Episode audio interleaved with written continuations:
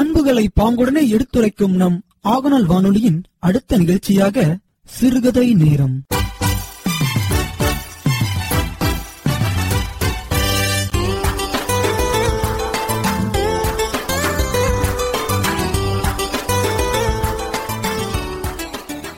எண்ணிய முடிதல் வேண்டும் நல்லவே எண்ணல் வேண்டும். திண்ணிய நெஞ்சம் வேண்டும் தெளிந்த நல்லறிவு வேண்டும். பண்ணிய பாவமெல்லாம் பருதி முன் பணியே போல நன்னிய நின்முனிங்கு நசிந்திடல் வேண்டுமன்னாய். வணக்கம் பேரன்பு கொண்ட ஆகநல் வானொலி நேயர்களே. இன்று ஆங்கில புத்தாண்டு.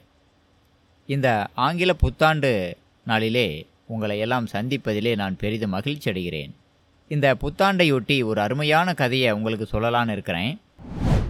முன்னொரு காலத்தில் வேங்கை நாடு என்ற ஒரு நாட்டை வேங்கை மார்பன் என்ற ஒரு அரசன் ஆண்டு வந்தான். அந்த அரசனுக்கு நாடு பிடிக்கும் ஆசை எப்பொழுதுமே உண்டு. பக்கத்திலே இருந்த ஒரு நாட்டை எப்படியாவது கைப்பற்றி விட வேண்டும். போர் செய்து அந்த நாடு முழுவதையும் கைப்பற்றி அடிமைப்படுத்தி கொள்ள வேண்டும் என்ற எண்ணம் அந்த வேங்கை மார்பனுக்கு இருந்து வந்தது. போர் செய்ய வேண்டுமென்றால் படைபலத்தை பெருக்கிக் கொள்ள வேண்டும்.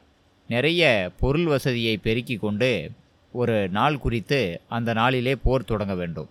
அப்படி ஒரு நாள் குறிப்பதற்காக அவருக்கு பல விஷயங்களில் அறிவு சொல்லக்கூடிய அறிவுரை சொல்லக்கூடிய ஒரு அரச குரு இருந்தார். அவரை அணுகி அரச குருவே இப்படி பக்கத்து நாட்டை நான் கைப்பற்ற வேண்டும். அதற்கு நான் எந்த நாளிலே போர் தொடங்கலாம் என்று சொல்லுங்க என்று கேட்டார். அதற்கு அந்த அரச குரு சிறிது நேரம் யோசித்து விட்டு சொன்னார் இப்பொழுது நீ தொடங்க வேண்டாம் போர் தொடங்க வேண்டாம். இன்னும் ஆறு மாதம் கழித்து நீ தொடங்கினால் சரியாக இருக்கும். இன்னும் ஆறு மாதம் கழித்து என்னை வந்து பாரு அப்படின்னு சொல்லிட்டாரு. இந்த மன்னரும் அரச குருவின் மீது நம்பிக்கையுடையவர். ஆகவே அவர் சொன்னால் ஒரு சரியாக தான் இருக்கும் ஒரு காரணம் இருக்கும் என்று கருதி சரி குருவே அப்படியே ஆகட்டும் என்று வந்து விடுகிறார். அதன் பிறகு ஆறு மாதம் கழித்து போகிறாரு போய் அரச குருக்கிட்ட குருவே நீங்கள் சொல்லியது போலவே ஆறு மாதம் கழித்து இப்பொழுது வந்திருக்கேன். பக்கத்து நாட்டை எப்படியாவது நான் கைப்பற்றியாகணும். இப்போ போர் தொடங்கலாமா? அப்படின்னு கேட்டார். அரச குருவும் ஏடுகளை புரட்டுவது போல புரட்டி பார்த்துவிட்டு இப்பொழுது கூட சரியில்லை. இன்னும் ஒரு ஆறு மாதம் கழித்து நீங்கள் வந்தீங்கன்னா அப்போ நான் சொல்லுவேன் அப்படின்னு சொல்லிடுறாரு. அரச குருவின் மீது மிகவும் மதிப்பு கொண்ட அந்த வேங்கை மார்பன் சரி என்று வந்து விடுகிறான்.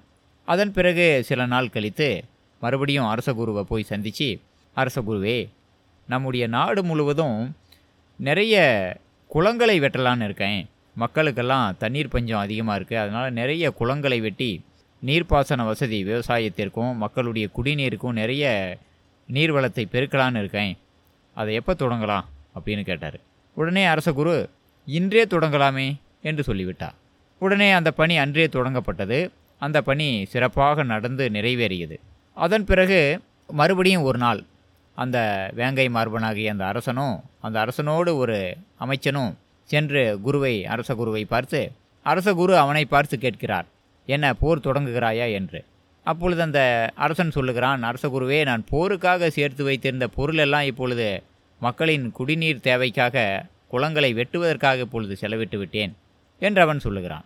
இப்பொழுது அந்த அரசனுடன் வந்திருக்கக்கூடிய அந்த அமைச்சர் கேட்கிறார் அரச குருவே எனக்கு ஒரு ஐயம். போர் தொடங்குவதற்கு இரண்டு முறை மன்னர் வந்து கேட்டார். நீங்கள் நாட்களை தள்ளி போட்டீர்கள். ஆனால் குளம் வெட்டுவதற்கு கேட்டவுடனே உடனே செய்யலாம் என்று சொல்லிவிட்டீர்களே இதற்கு காரணம் என்ன?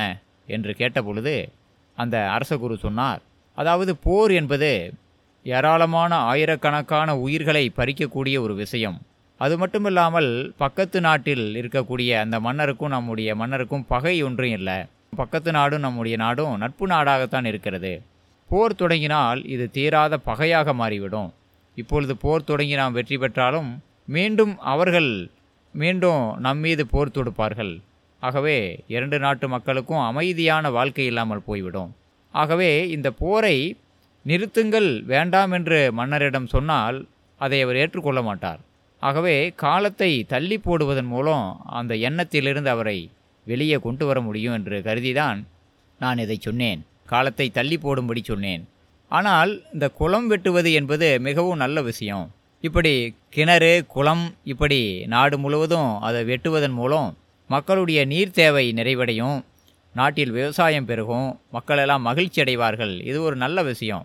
இதை தள்ளி போடச் சொன்னால் அது நடக்காமல் போய்விடுவதற்கு வாய்ப்பு இருக்கிறது. ஆகவே அதனை உடனே செய்துவிடும்படி சொன்னேன். எப்பொழுதுமே தீய விஷயங்களை தள்ளி போட்டு தள்ளி போட்டு வந்தால் அதை செய்யாமல் விட்டுவிடுவதற்கு வாய்ப்பதிகம் நல்ல விஷயங்களை தள்ளி போடக்கூடாது. அதனை உடனே செய்துவிட வேண்டும் என்று அவர் சொன்னார். இதுபோலத்தான் இன்றும் கூட நாம் புத்தாண்டை கொண்டாடி வருகிறோம். ரெண்டாயிரத்தி இருபத்தி ரெண்டிலிருந்து ரெண்டாயிரத்தி இருபத்தி மூணு புத்தாண்டில் இன்று அடியெடுத்து வைக்கிறோம். இந்த நேரத்தில் நாம் ஒரு உறுதியை எடுத்துக்கொள்ள வேண்டும். நாம் எதையெல்லாம் நல்ல விஷயங்களை செய்வது என்று எண்ணி இருந்தோமோ திட்டமிட்டிருந்தோமோ அவற்றையெல்லாம் உடனே செய்ய ஆரம்பித்து விட வேண்டும். நல்ல விஷயங்களை செய்வதற்கு நாள் கடத்தவே கூடாது. அதைத்தான் நன்றே செய் நன்றும் இன்றே செய் இன்றும் இன்னே செய் இப்பொழுதே செய். நல்லதை செய்ய வேண்டும் அதை இப்பொழுதே இன்றே செய்துவிட வேண்டும் இப்பொழுதே அதை தொடங்கிவிட வேண்டும் என்று சொல்லுகிறார்கள். ஆகவே நாம் எதையெல்லாம் நல்ல விஷயங்களை செய்வதென்று முடிவெடுத்திருந்தோமோ அவற்றையெல்லாம் உடனே தொடங்கி செய்ய ஆரம்பித்து விட வேண்டும். சில தீய விஷயங்களை எண்ணியிருந்தாலும் கூட அவற்றையெல்லாம் நாள் கடத்தி பிறகு பார்த்து கொள்ளலாம் என்று நாள் கடத்துவதன் மூலம் அவற்றை செய்யாமலே தவிர்த்து விடுவதற்கு வாய்ப்பு அதிகமாக இருக்கிறது. ஆகவே இந்த புத்தாண்டிலே நாம் நல்ல விஷயங்களை உடனே செய்து விடுவதென்றும் ஏதேனும் தீய பழக்கங்கள் நம்மிடம் இருந்தால் அவற்றையெல்லாம் தள்ளி போட்டு தள்ளி போட்டு அவற்றையெல்லாம் விட்டு விடுவது என்று முடிவெடுத்து கொள்ள வேண்டும். இப்படியாக இந்த புத்தாண்டிலே நல்லவைகளை அலா அதாவது வடிகட்டுதல் படிகட்டுதல் என்று ஒரு வார்த்தையை சொல்லுவார்கள். வடிகட்டுவது என்பது நம்மிடத்திலே இருக்கக்கூடிய தீய விஷயங்களை அதை வந்து வடிகட்டி வெளியே எடுத்து விடுவது. நல்ல அந்த நல்ல விஷயங்களை வைத்துக்கொண்டு வாழ்க்கையின் உயர்வுக்காக படிகளை கட்டுவது என்று சொல்லுவார்கள் அதுபோல் இந்த புத்தாண்டிலே நாம் நல்ல விஷயங்களையெல்லாம் எடுத்து கையாண்டு நம்முடைய வாழ்க்கையின் உயர்வுக்காக படிகளாக அமைத்து கொள்ள வேண்டும் என்று உறுதி எடுத்துக்கொள்வோம் அனைத்து நேயர்களுக்கும் எனது மனமார்ந்த புத்தாண்டு நல்வாழ்த்துக்களை தெரிவித்துக் கொள்கிறேன். அனைவருக்கும் புத்தாண்டு நல்வாழ்த்துக்கள். நன்றி வணக்கம். நீங்கள் தொடர்ந்து கேட்டுக்கொண்டிருப்பது நமது ஆகநல் வானொலி தொன்னூற்றி ஒன்று புள்ளி இரண்டு அலைவரிசை. கேட்டு மகிழுங்கள்.